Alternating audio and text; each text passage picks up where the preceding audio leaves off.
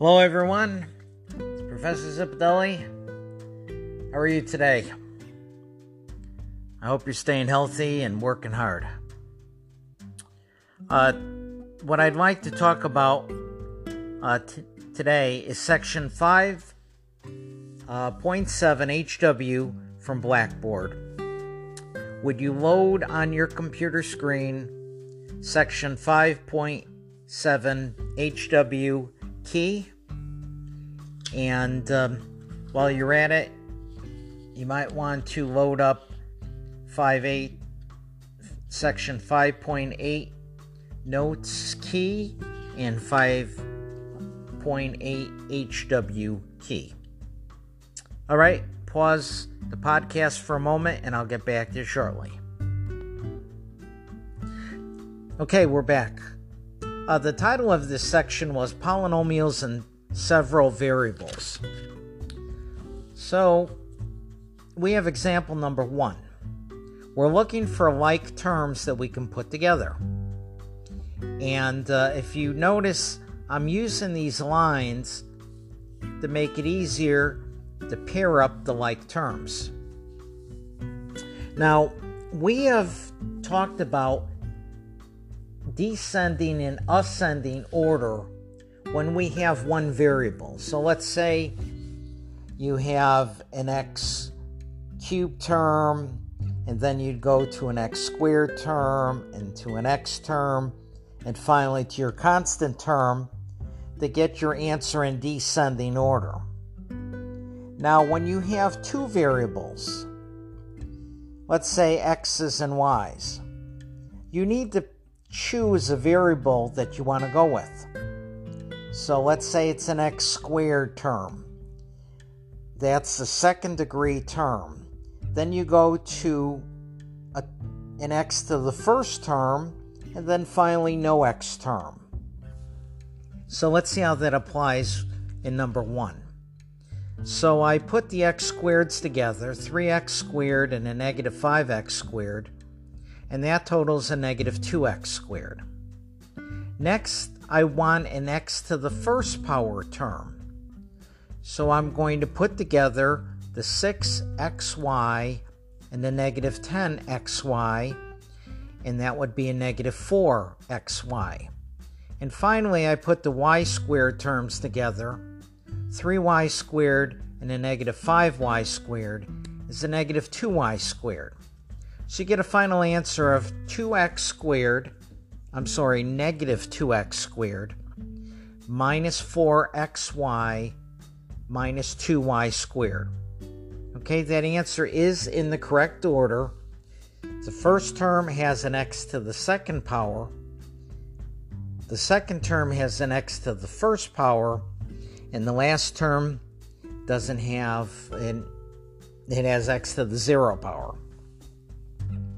Now, if you wanted to choose the y variable, you could also write down the answer in another correct version as negative two y squared minus four y x. So you notice I switched the xy to yx, and then minus two x squared. All right, number two.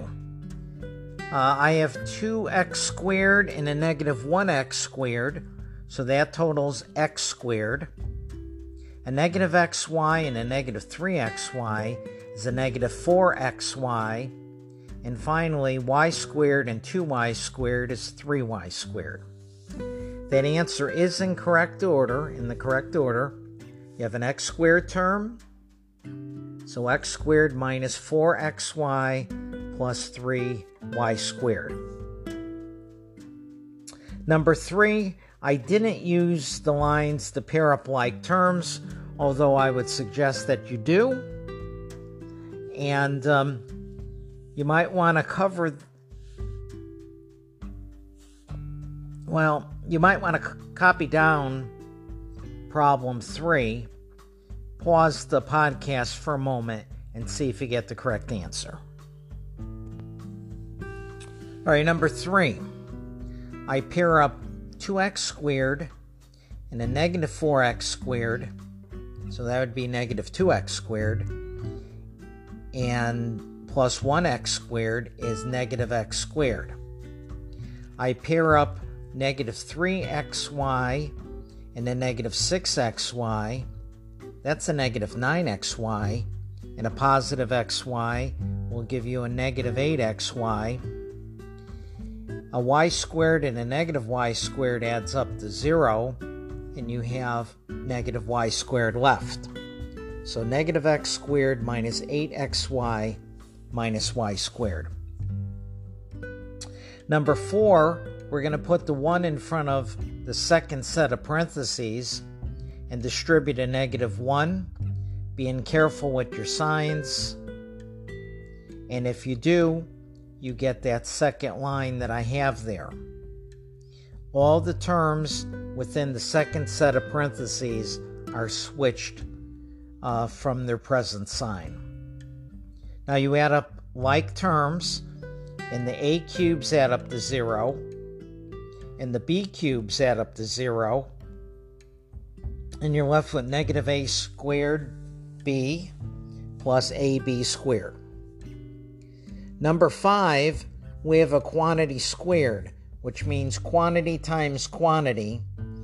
I have left out that middle step. I'd like you to copy down number five and try it on your own. When you FOIL, x times x is x squared. Outer terms are x times h, which is plus xh. Inner terms are plus xh. You're not going to write it as hx. You want to keep it going the same way. Last terms, h times h is h squared. So your final answer is x squared plus two x h plus h squared. And again, this answer is in the correct order. You have an x squared term first. You have an x to the first term second. You have no x term third. Example number six. Again, we're going to distribute the negative one through the second set of parentheses, switching all the signs, and then you add up your like terms, and you get a final answer of negative two a plus ten b minus five c plus eight d. Now you might say, what do you do about the order when you have more than one variable? And the answer is, you don't worry about it. So you only worry about the correct order, like descending order, if you have one variable or if you have two variables. Okay, I would like you to copy down seven, eight, and nine.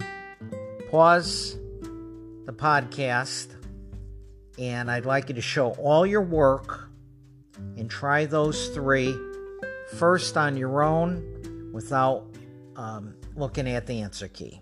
Okay, I'll be back with you in a moment. Example number seven is a FOIL example. So first terms, I have an a squared b times an a squared b. Remember, when you multiply monomials, you keep the base and add the exponents. So I have a to the fourth b squared. Outer terms are negative five a squared b. Inner terms are negative two a squared b.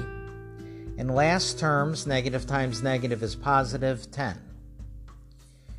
We add up our like terms, and we get an answer of a to the fourth b squared minus seven a squared b plus ten. Number eight is another FOIL example, and uh, first terms will give us six z squared. Outer terms are plus nine z u. Inner terms are minus two z u. Again, you want the variables in the same order. Last terms are negative three u squared. Adding up like terms, final answer in the correct order is six z squared plus seven z u minus three u squared. Number nine. Good test problem.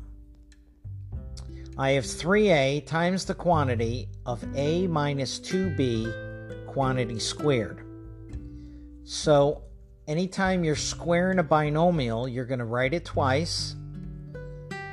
So my next step is three a times the quantity of a minus two b times the quantity a minus two b.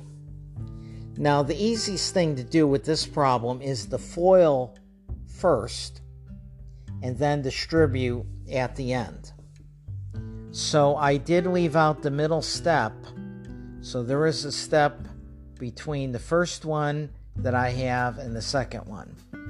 So I'll, I'll say it verbally. So when you FOIL, first term should be a squared. Outer terms should be minus two a b. Inner terms would be minus two a b, and last terms would be four b squared. So before you distribute, let's add up those like terms. So within the parentheses, I have a squared minus four a b plus four b squared. And now I'm going to distribute three a through that trinomial. We're going to add the exponents and get a final answer of three a cubed minus twelve a squared b plus twelve a b squared.